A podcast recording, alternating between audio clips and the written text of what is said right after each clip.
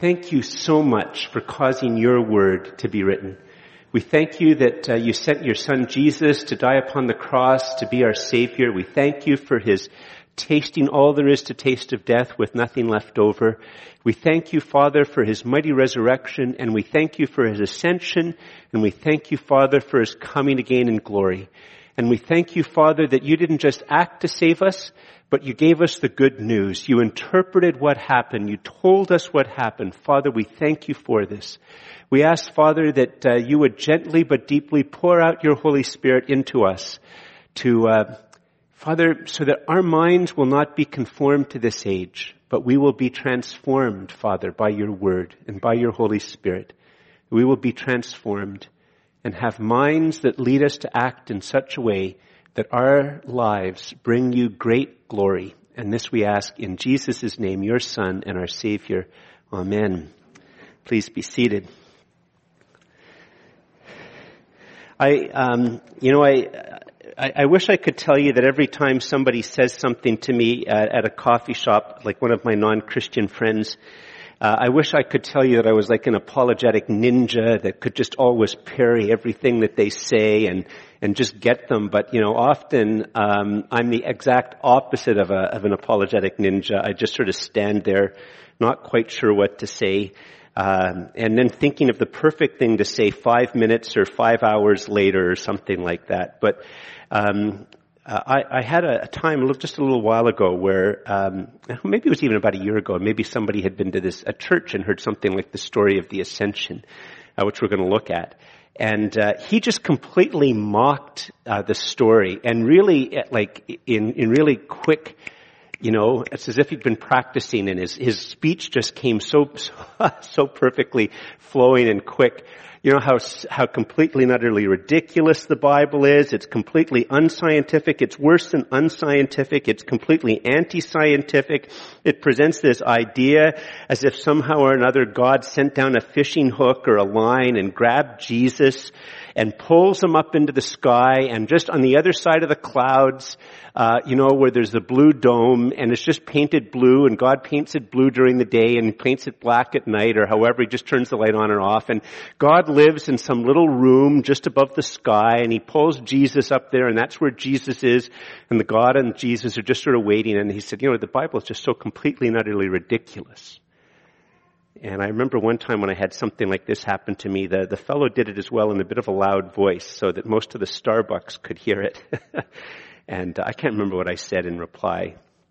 Uh, what I do know is that he actually probably, the fellow who said all this to me, actually probably wasn't willing to hear the answer.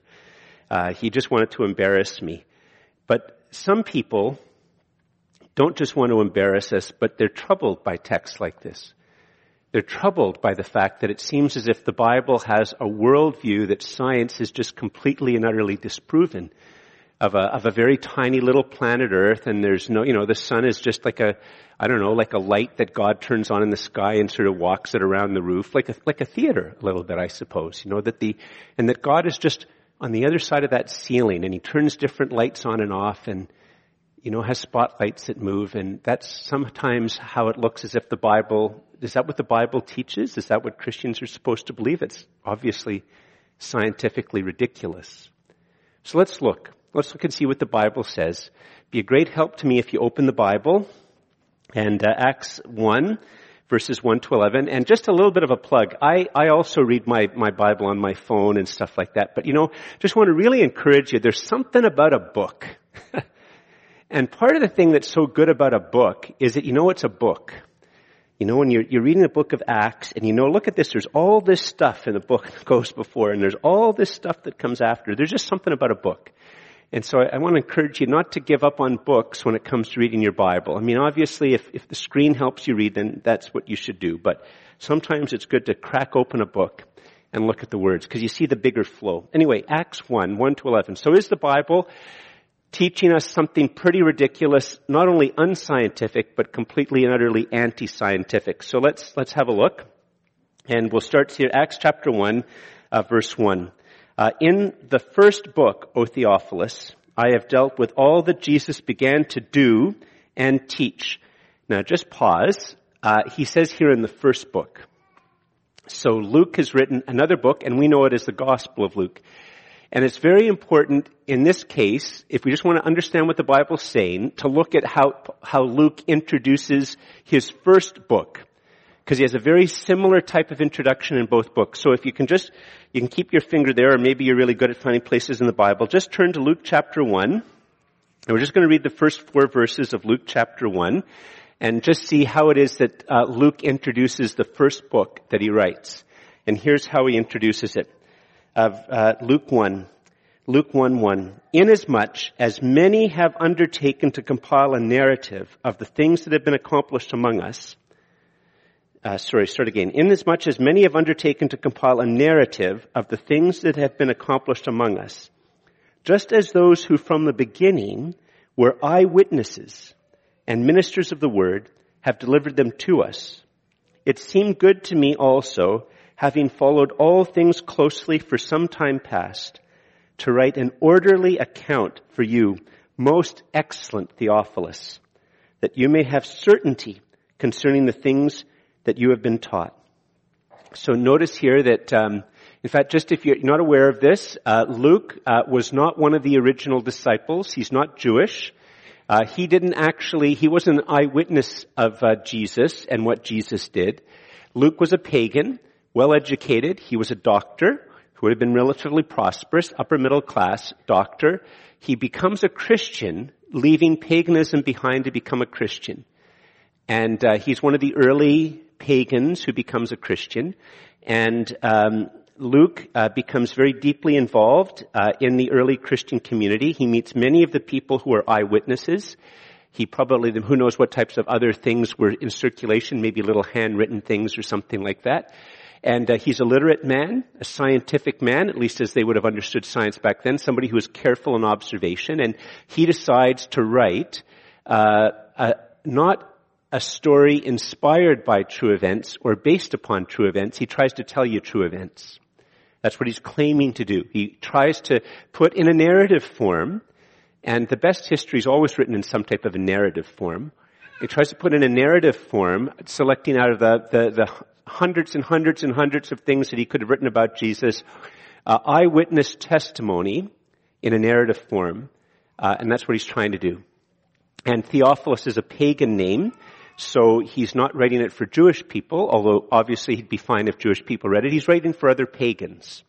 Uh, whether Theophilus is a pagan who's become a Christian, or whether he's a pagan who's a complete op- opponent or and skeptic, whether he's a seeker, we don't know, but he writes to another pagan. So now let's look at Acts chapter 1, sort of mindful of that. This is uh, Luke's first book, and now we see Luke's second book. And he wrote the first book thinking he'd write a second, and now we get how he introduces the second book. Remember, this is all important because we're trying to look and understand, does the Bible portray that the universe is a little bit like the Ottawa Little Theater? And, um, and God is on the roof. um, well, actually, there's a space between, you know, here. Well, no, God doesn't need a roof. So God just lives on the roof. Is that what the Bible's telling us? So chapter 1 of, uh, verse 1 of Acts again. In the first book, O Theophilus, I have dealt with all that Jesus began to do and teach until the day when he was taken up after he had given commands or orders. It's a bit of a military image. Those of you who've served in the military, uh, Jesus gave orders. he gave them a commission. Um, he gave commands through the Holy Spirit to the apostles whom he had chosen. He presented himself alive to them after his suffering by many proofs, appearing to them during 40 days and speaking about the kingdom of God. So uh, here's the first thing. Um, those of you who know me, I'm not going to say, well, this is just a metaphor, it's just an analogy, it's just, you know, a, a mythical account of peak experience or mystical experience. It's, uh, you know, a, a, way to use language or imagery to talk about, you know, it, you know, let's, let's, what is, what is Luke claiming? If you could put the first point up, Andrew, that would be great. Luke tells the true story of Jesus, body and soul, being taken up into heaven. That's what Luke's claiming to do. Now we might say he's wrong. We might say that he was, you know, full of it. We might say that he's just, he's uh, believing nonsense. We might believe, we might say all of those types of things. Uh, and, and, skeptics do, and people from other religions and other faiths and other spiritualities and, and, and, and philosophies, that's what they do. But at least we need to hear Luke. And this is what Luke is claiming. Luke is claiming that he is telling the true story of Jesus, who body and soul, he was taken up into heaven. And so it's not a metaphor, it's not an image. And, and by the way, you know, here, here's one of the things.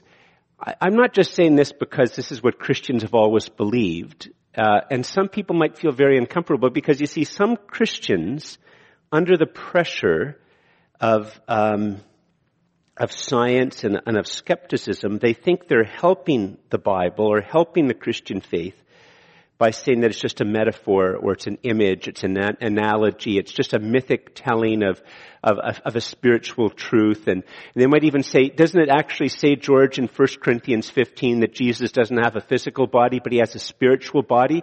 So isn't this just accounting just a spiritual thing? And so some people, in, in a well-meaning way, they try to reinterpret it. But the, the fact of the matter is, is that's not at all what the, the Bible, it's not what the text says.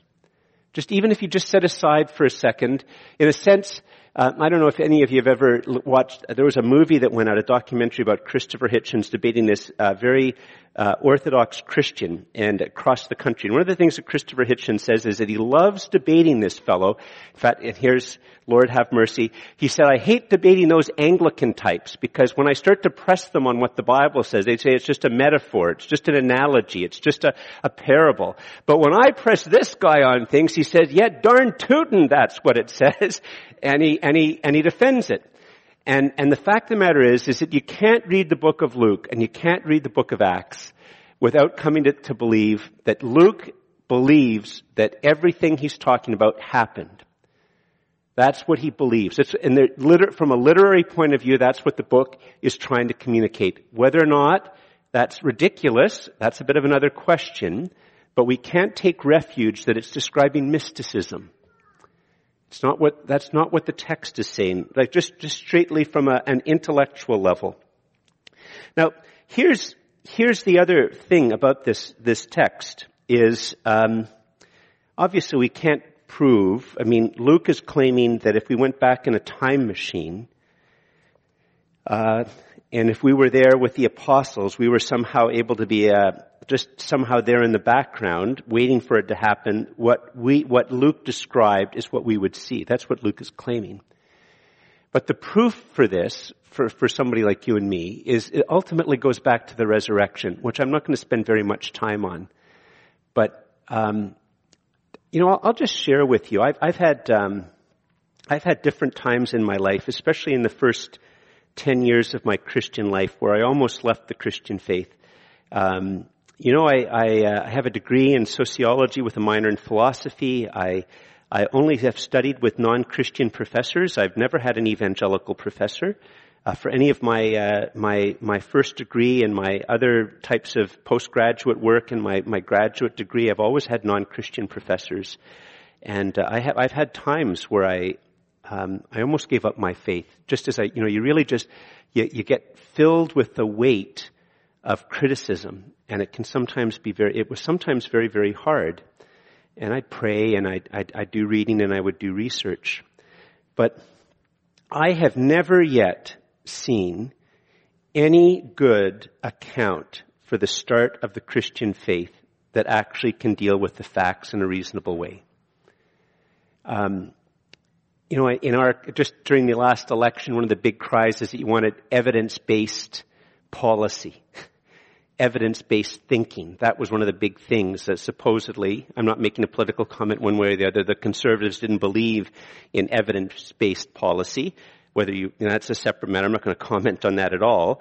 But you know, unless you're a person who just says on no condition, no matter what actually happens, it's just absolutely completely impossible that anything in the book of that any of the eyewitness accounts of Jesus are possibly true. If it's just rejected, using the philosophical term a priori, you just reject it completely and utterly as not even being worth considering, um, and you just say it's completely and utterly wrong, uh, unless you're, uh, if you're actually willing to look at the evidence.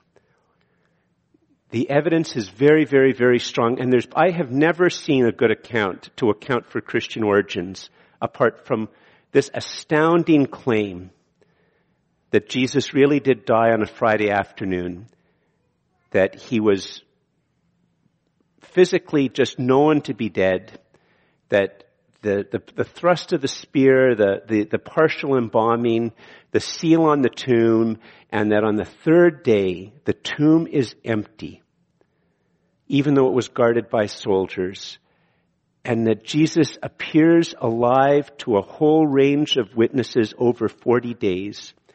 And I, there's been no account that deals with the, there's no other account that deals with the evidence of the explosive growth of the Christian faith in the very city where Jesus died, where all anybody had to do was show the body.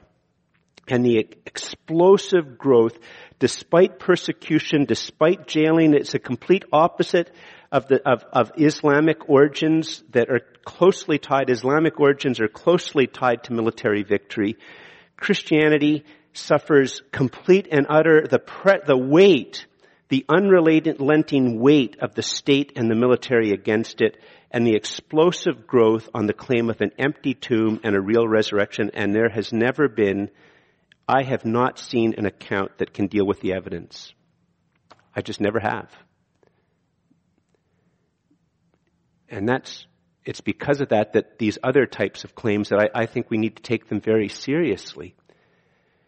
And, and the claim that we can't take this very seriously, this whole thing of, a, of the worldview, there's a very, very simple mistake that people make when they say that. They, they, sometimes they might be well-meaning. Sometimes, like my friend, they were just trying to embarrass me. But Christians believe, I mean, this is a bit of a theology geek moment, like a bit of time out, theology geeks. Okay, time out for theology geeks. But the Christian claim is that it's the words of the Bible that are inspired. It's the words, the words that God wanted written are the words that were put down. The Bible doesn't make the claim, Christians haven't made the claim that God scanned the earth and thought, you know what, the most brilliant person ever is Luke, so I'm going to have Luke write it. And, and the most mystical person and holy person ever is John, I'm going to have John write. Oh, and look at Mark. Mark, whoa, IQ through the roof, you know? No. The Bible, in fact, God, the consistent record of the Bible is, is that God chooses the weak and the foolish to shame the strong. he wasn't looking for the guys with the highest IQs. And that's a bit of a put down for us, by the way. Okay? We're not the highest IQs in the city of Ottawa. If you think you are, a few marks off your IQ right there. Um, and and so the, the, what the Bible says is that that, okay, you know what it says? It's very chaste. Look at verse 9 again. Look at verse 9. It's a very chaste description of what happens. The whole account of the ascension, what goes on the, the few verses before, which we're going to look at in a moment, the few verses after give you interpretation and context, okay? But the actual event, look how simple it is. And when he had said these things as they were looking on, he was lifted up and the cloud took him out of their sight. It's very, very discreet. Now, you know what? It might very well be that if we went back in a time machine and we knew how to speak to the apostles, we'd mastered their language, that if we were going back, afterwards as they were going back to, to their next place, they might actually, each one of them might literally have thought, whoa, you know, the world is like the Ottawa Little Theater, and, and God is on the roof, and, and God pulled Jesus, and that, that might be what they think. I mean, that might be what they think. But you know, one of the things which is so wonderful about the Bible is that none of this is actually in the Bible. Like all their views about how the world worked, all their views on what we would now call astronomy and physics, it's not there in the Bible. It, part of the, of the power of the Bible as God's inspired word is what's not in it. And, and you know, we should be so glad that what is in it right now doesn't accord with what we say in 2016, because the fact of the matter is, is that if Jesus tarries in 2416, the science that we now hold, they will laugh at. So that if the Bible was written in such a way, if somehow or another, that God had magically given the apostles an understanding of physics and astronomy that would match 2016, it would just make it ridiculous in a hundred years' time. You see, part of the power of the Bible is all the things that are kept out. Here's another thing. This, this actually is something, and, and uh, you know, maybe science will come up with something a little bit different. You see, the possibility, it is making an astounding claim. What the text is saying is that Jesus started to rise. And that as he started to rise, a cloud comes and obscures him. Now, if you've read Luke, you'll know that at the end of the transfiguration, the cloud comes and obscures Jesus and everything that's going on. They're in a cloud. And if you've read the Old Testament, there's a cloud that leads the people of Israel by day. And if you read the Old Testament, you know that the Shekinah, the glory, the cloud comes and settles on the temple, that there's different times when the cloud is a very, very chaste way of describing the presence of God's glory and how as God's glory comes, it's as if we can no longer see God's glory because our unfallen, our fallen eyes cannot behold unfallen realities. But rather than trying to do it the way Steven Spielberg would do it, the Jewish people, under the inspiration of the Holy Spirit, give a very chaste, simple description. And so what we see is that Jesus is rising, the cloud, the Shekinah glory, comes and no longer can Jesus be seen. And we can just imagine that Peter and John and James, they elbow the others and say, we've seen something like this before. The cloud's going to go away and it's just going to be Jesus only. But the cloud fades. They're looking up, waiting to see Jesus only, and Jesus is gone. Christians believe, you want to know something which is really cool? Well, I have to be careful. I'm going to be saying a few things about physics and all next week. I know there's at least one real physicist in the room, so I'm always a bit nervous anything I say about physics. But what I understand about, one of the things I've understand about physics is that, and this is mind blowing, is that space is curved. Like, I always just sort of thought that space, like if you were able to get like a, a, laser, like some un- unbelievably powerful type of laser that would never turn, would just go straight and, and somehow could withstand gravitational pull so that if you pointed it at a black spot in the sky, it would just go on forever and ever and ever and ever and ever and ever and ever and ever and ever and ever because space just goes on forever and ever and ever and ever. But you know what physicists say? That if you had that, if you had that, that, that laser and it, could point in, it would never vary, it would never go anything other than straight, and it would never be affected by gravitational pulls. That if you, if I did it like this, and you could speed time up, it would hit me in the back of the head. That's what physics teach. Space is curved. Isn't that freaky?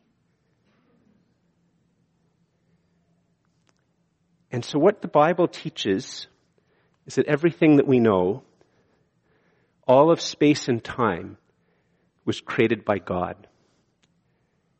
If, just imagine, I'm not God, but just imagine I'm God. This is space and time, all of the created order. It's this tennis ball. And God is outside of it there was a really, really wonderful debate slash dialogue the other night, and right up here, the, the philosophy professor from the University of Toronto who was the atheist, you could almost see him just going like this, like, you know, how on earth could there possibly be a God who's created all things? Like, what was he doing before? Like, what's he, was he just sort of sitting around waiting, and he just sort of like with a little bit of a grin on his face?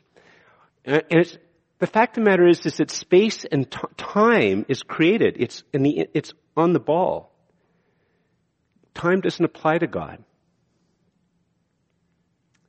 Just, just as if you're watching, you know, Downton Abbey or watching something on Netflix and we're outside of it, the time that's going on in the, in the show, that's completely different than us. Just a very smart way. And all of creation is like this tennis ball. It's even curved. Because who on earth can get their mind around the fact that space is curved? And uh, God is outside of it. Time doesn't apply to him. And what the Bible text is just saying is that Jesus, who lived with body and soul, he, that he entered, in a sense, this tennis ball, he entered the, the, the realm of space and time, the created order. And he did all the things that he, he did to ultimately save us, that at some point in time, the resurrection appearances come to an end, which is part of the point of the ascension, and Jesus leaves space and time, and body and soul, he goes outside of space and time where God is.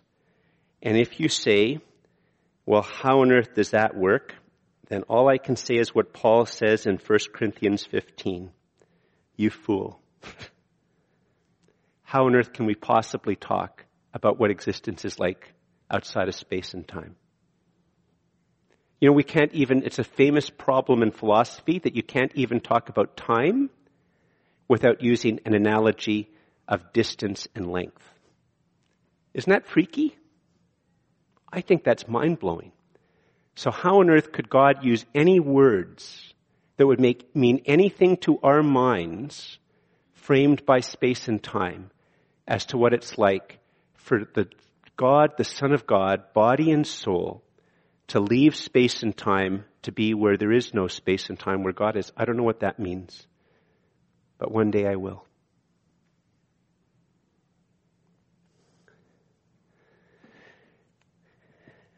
Now, that's all pretty cool, but you know what? For some people, just hearing what I've just said, all it would do is create fear within them. I just saw this really spectacular quote in the paper the other day. It was quoting a, a, a Canadian academic. Uh, it was written by a, the, the, the, the, art, the article was by a non-Christian, a really very, very, very, very deeply thoughtful guy. I love reading him and um, and he was talking about this a, a, new work by a Canadian teaching the states, trying to talk about terrorism. And uh, Andrew, could you put up the first note bien? I, am going to. This is a quote. I, it's just NB because it's not my point, although I've just slightly adapted it. Here's what I saw in the in paper just recently. If God is actually they use God with a capital G, and I demoted that God. Sorry, it's a Christian church, so I demoted him. Uh, it uh, for this purpose. But if God is on our side, everyone else is godless and worthy of death. If God is on our side, everyone else is godless and worthy of death. Now, in our bones, we believe that. I mean, for a lot of people in our culture, if I, the more you come to prove that Jesus might actually have risen from the dead or that it's, it's intellectually compelling, for many of them it's not, oh, you know, tune my heart to sing thy praise, but a feeling of dread. Now this quote was in the context of explaining Islamic terrorism, or Islamists, anyway, you know, I, I don't, I'm not, you know, that terrorism from that route, but um, the fact is he didn't say that. He made it in a very general comment, and, and that for many, many, many, many people in our culture, this is how they view religion. It's why no matter how compelling arguments would be, they do not want, part of the reason they do not want it to be true. But let's be honest. If I was like God, and I could do things like God and get away with it, people would die. And I'm not especially wicked. I'm probably only average wicked. I think every single one of you too. If you think about it, my body count might be way higher than yours because you're a better person than me. And why is it that we talk about murderous looks? And uh, there is something deeply human in this phrase. That if I had the power of God, if I thought that God was on my side, then those who are the godless are worthy of death. And we would kill some of them. I would kill some of them. So would you. There's something very true about that statement.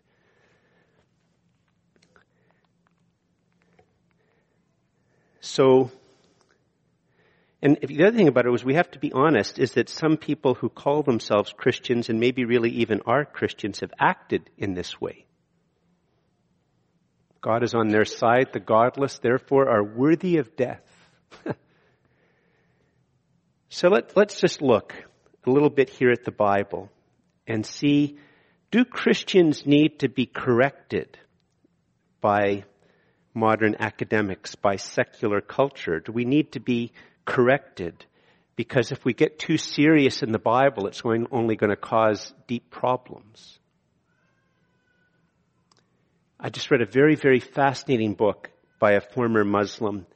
And uh, one of the things that he says is that part of the problem right now going on in Islam, it's by uh, Nabeel Qureshi. And uh, is that in, in Islam there's the Quran, then there's the Hadith, and then there's Sharia with fatwas that go along with it.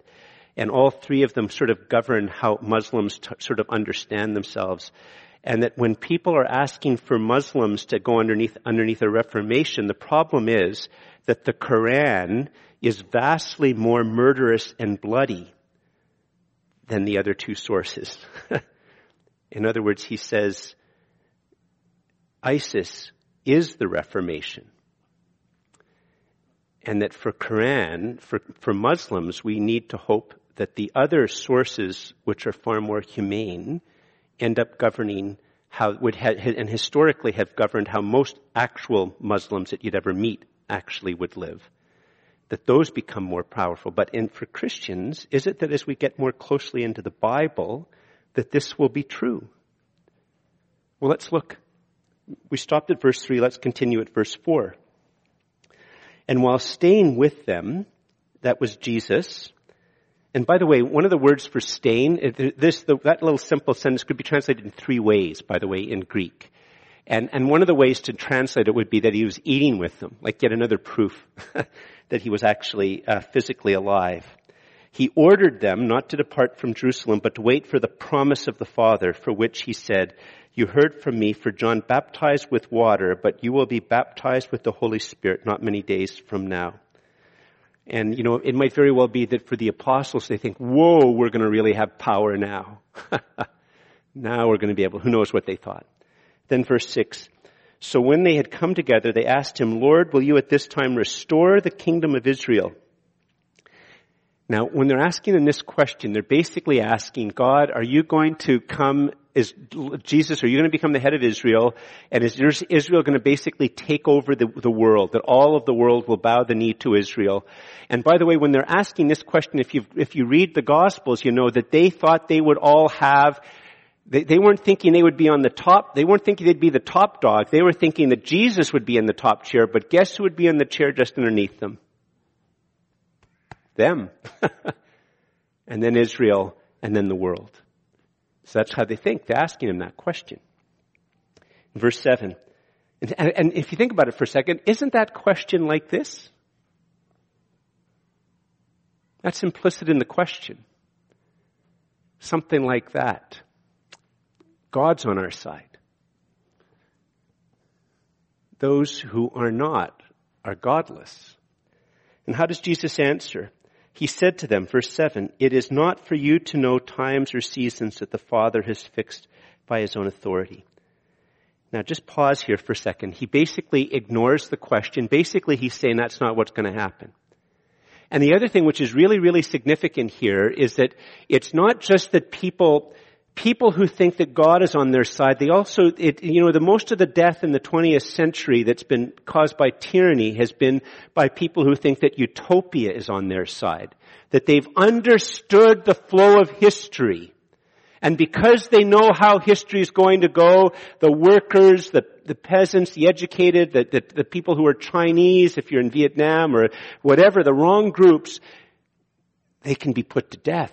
And Jesus here is completely rejecting any type of millennial utopian knowledge given to his people. Donald Trump, Hillary Clinton, Bernie Sanders, the person who will serve you coffee at Tim Hortons, and the next street person, and me, all equally know the future. As well as the philosophy faculty and sociology and psychology and political science faculty and MBA faculty, University of Ottawa and Carleton. We all equally know the future, which is zero. The one thing that Christians know is that Jesus will return. Beyond that, nada. That's, that's all we know. So you see right here that the biblical text is starting to cut the legs out from that human desire expressed in that quote. But it gets even more. Look at verse 8. But, okay? So we want, so they want to have political power and they want to have knowledge of the future. Jesus says you're not going to have either of those things, but, and I don't know, maybe they're going, okay, but there's going to be something better. There's going to be something better. You will receive power when the Holy Spirit has come upon you, and you will be my witnesses in Jerusalem and in all Judea and Samaria and to the end of the earth. Let's be honest, folks. For many of us, when we hear that rather than getting lots of power and superior knowledge, we just get the Holy Spirit, we say, we just get the Holy Spirit? Oh, dang. I was hoping for something a bit better. Let's just be honest.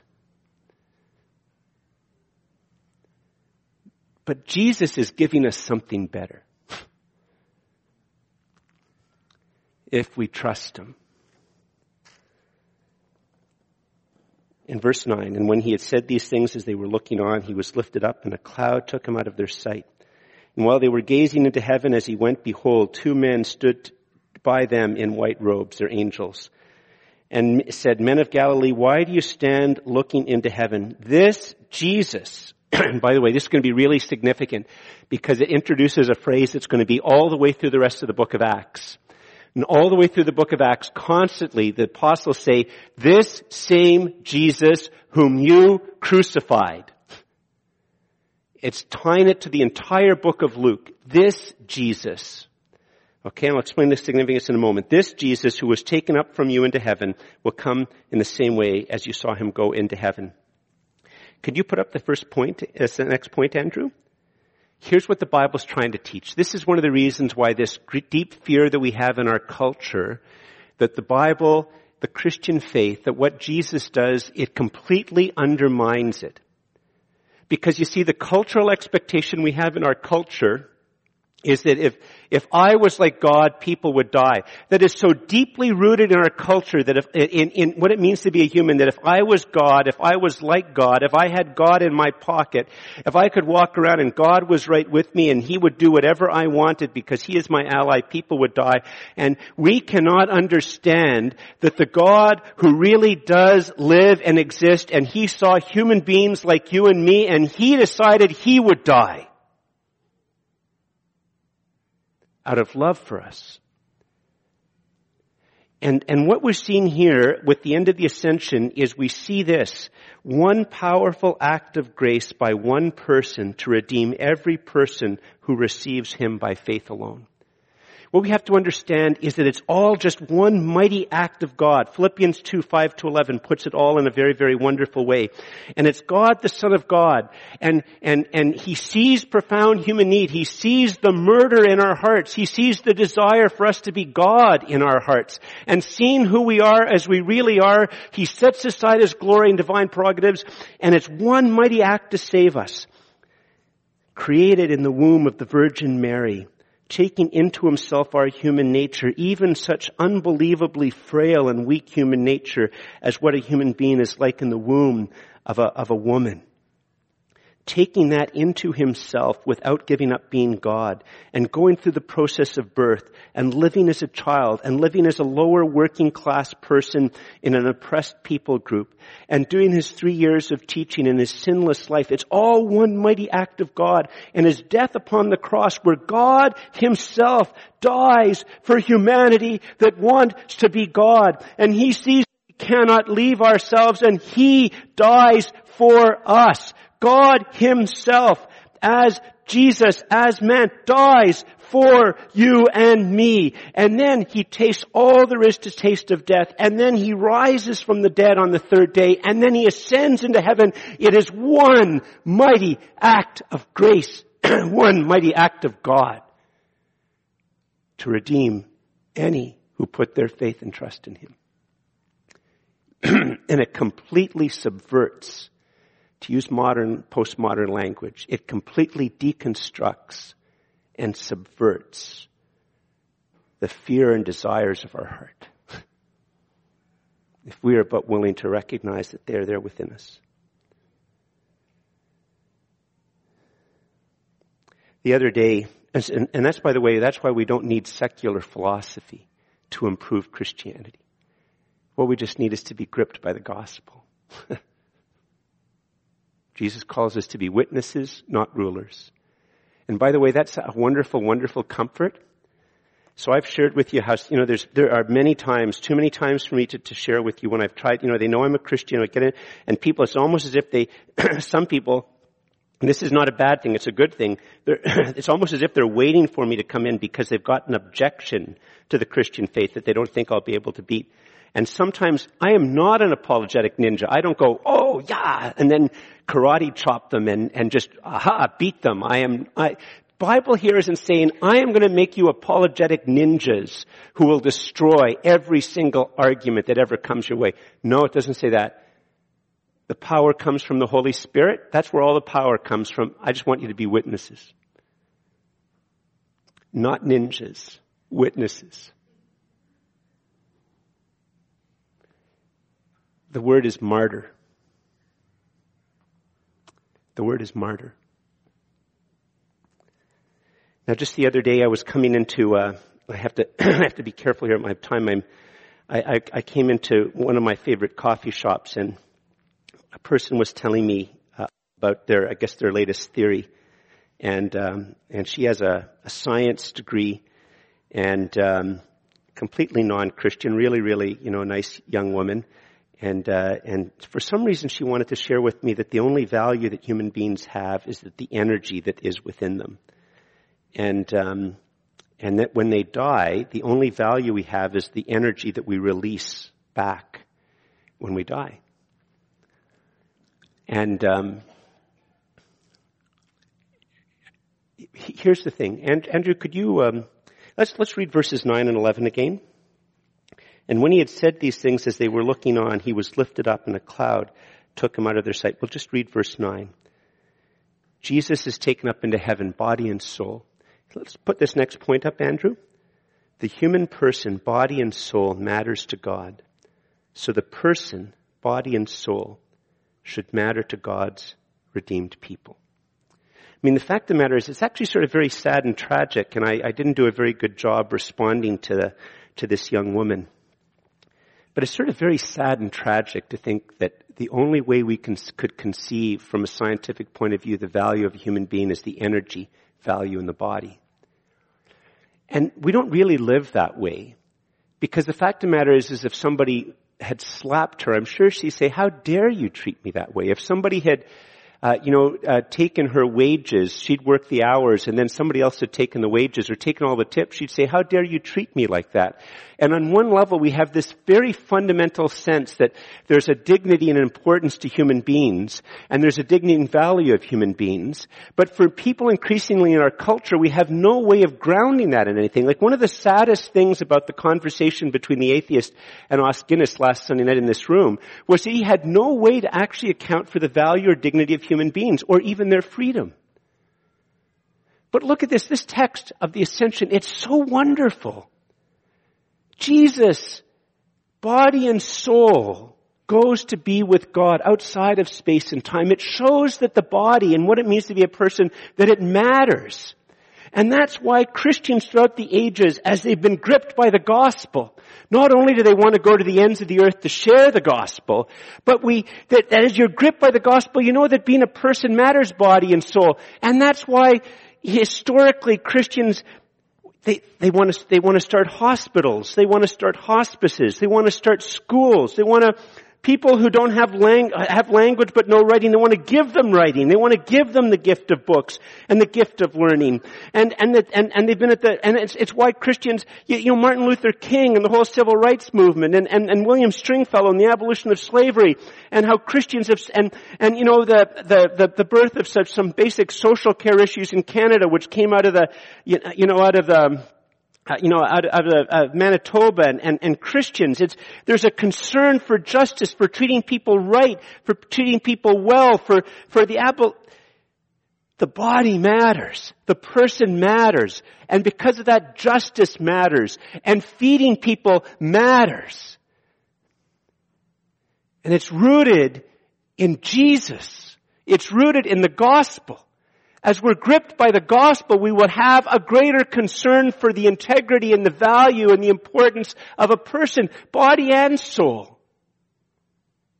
And in, in, fact, as well as that, like, you know, the, the well-meaning people who try to say that Jesus didn't ascend bodily into heaven and didn't in 1 Corinthians 15, Jesus had a spiritual body, and, and they're, they're, they're very well-meaning, but, or sometimes, they're often very well-meaning, sometimes they're not, sometimes they're just being troublesome and mischievous, but they're potentially well-meaning, and they don't understand that the 1 Corinthians 15 isn't saying that somehow Jesus' body became just spirit, Yet the spiritual body means you know, my body and my spirit and my mind often don't work together. Like I wake up in the morning and I'd like to be a go up, get up and get 'em, but my knees just don't agree. I used to be when I was young, I could get up in the morning, go for a run. I need to be up like for an hour and a half, two hours just to get the things moving, you know? My mind wants to do something. My soul wants to do something. My body just doesn't agree gets in the way. And the spiritual body is saying that the actual body is so completely at one with God, with a redeemed spirit. And so when a spiritual body is being taken up into heaven, it means that Jesus is triumphant not only over all evil things, but creation itself which no longer is the way that it should be, that create, the created order itself is drawn up into heaven. Which is why it is that Christians gripped by the gospel would care for the environment and would care whether animals are treated cruelly. Because the entire created order matters and is brought up into, in, into, into heaven to be with Jesus. And one final thing in closing. This, uh, this is an adaptation by David Foster Wallace, and it just struck me recently. Could you put up this thing? Uh, I've just, just slightly changed something that he said. Most of the big things in my life do not love me. That is really true.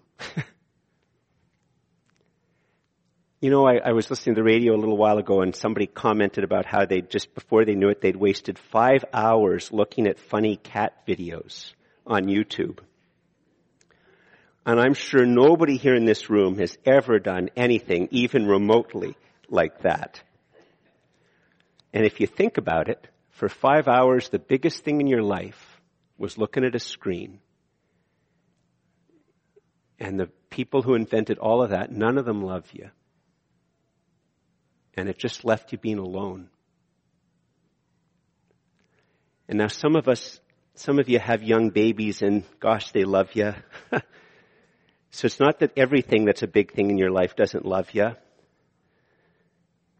But you know how many of us give ourselves to politics? How many of us give ourselves to culture? How many of us give ourselves to money? How many of us give ourselves to career? How many of us give ourselves to the university? How many of us give ourselves to Netflix? And none of these things, they're big things in our life and none of them love you. And that doesn't even count the fact that we get death's a big thing, sickness is a big thing, being alone is a big thing, enemies are big things. And often, if we are honest, we, we seem like small little things in a world of big things. And if we are honest, most of those big things don't love us. And this story of the ascension of Jesus tells a completely different way for those who are followers of Jesus to begin to learn to live.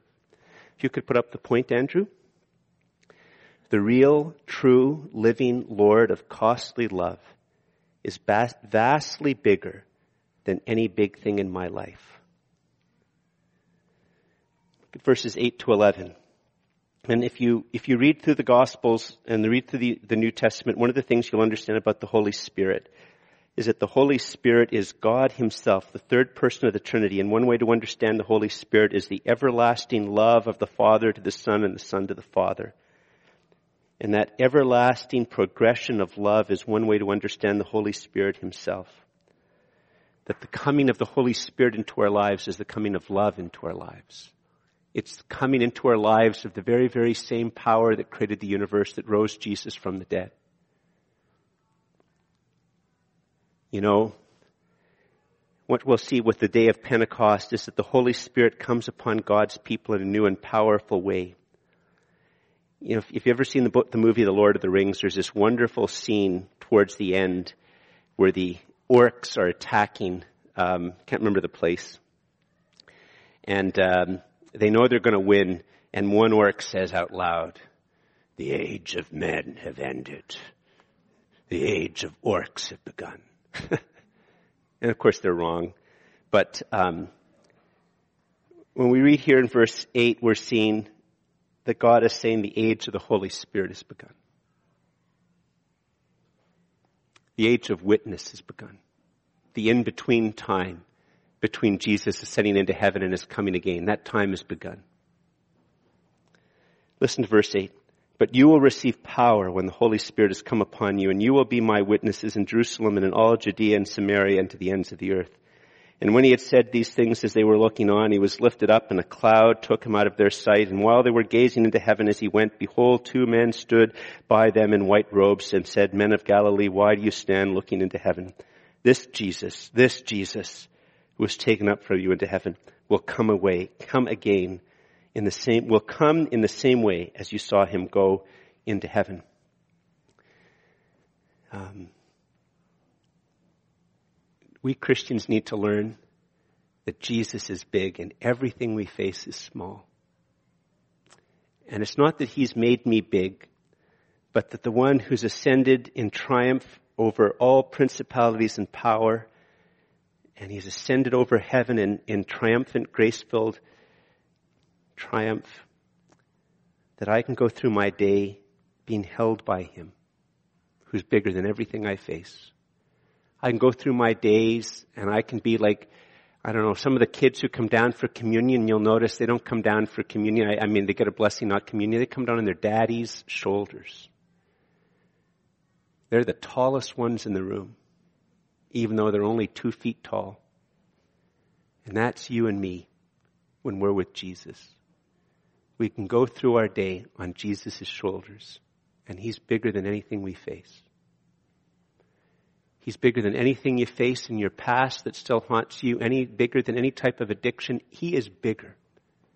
And we're on his shoulders. You want to just stand, please? Andrew, could you put up the prayer to close?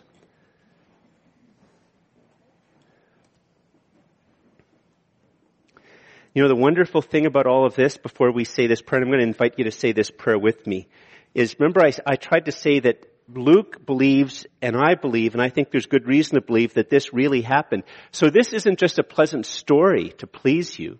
This isn't like, you know, like you hurt your knee and your mommy tells you something about how if she kisses it, it's going to make it better. But you know, we all know that a kiss by a mommy doesn't actually make the, the cut go away. I mean, we know that, right? And this isn't just like a story. Like this is true.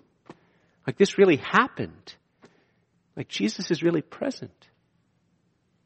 He really gives His Holy Spirit to ordinary, fallen human beings like you and me when we put our faith and trust in Jesus. And if you have never given your life to Jesus, there is no better time than today to make even this prayer your conversion prayer. Please pray it with me. Lord, I confess that I live my life as if you are small and most other things in my life are big. Please make me a disciple of Jesus gripped by the gospel, living for your glory. Please grow in me a deep, humble habit of being and habit of action where you are big and everything I face is small. Father, this is the cry of our hearts. Make us disciples of Jesus gripped by the gospel, living for your glory. Father, help us to not desire to tower over things, but to bear witness, to live for your glory, to live for the good of people and for your great glory. Help us, Father, to face each day with courage and humility and hope, knowing how big our Savior is who carries us that he is vastly bigger than even the biggest thing we face. Father, thank you. And all God's people said, Amen.